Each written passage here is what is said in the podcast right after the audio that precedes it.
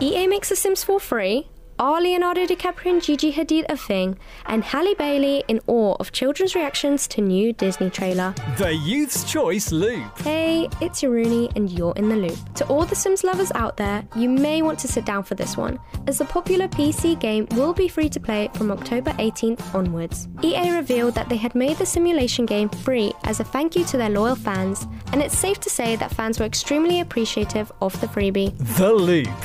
Actor Leonardo DiCaprio and model Gigi Hadid were seen together at a party on Saturday in New York City. The two appear to be quite affectionate, and rumours have it that the two of them are getting pretty close. What do you guys think? Are they a couple? Let us know over Youth's Choice GA. The Loop. Little Mermaid star Halle Bailey says she has been left awestruck by people sharing videos online of young family members revealing their joy on seeing a Disney star who looked like them.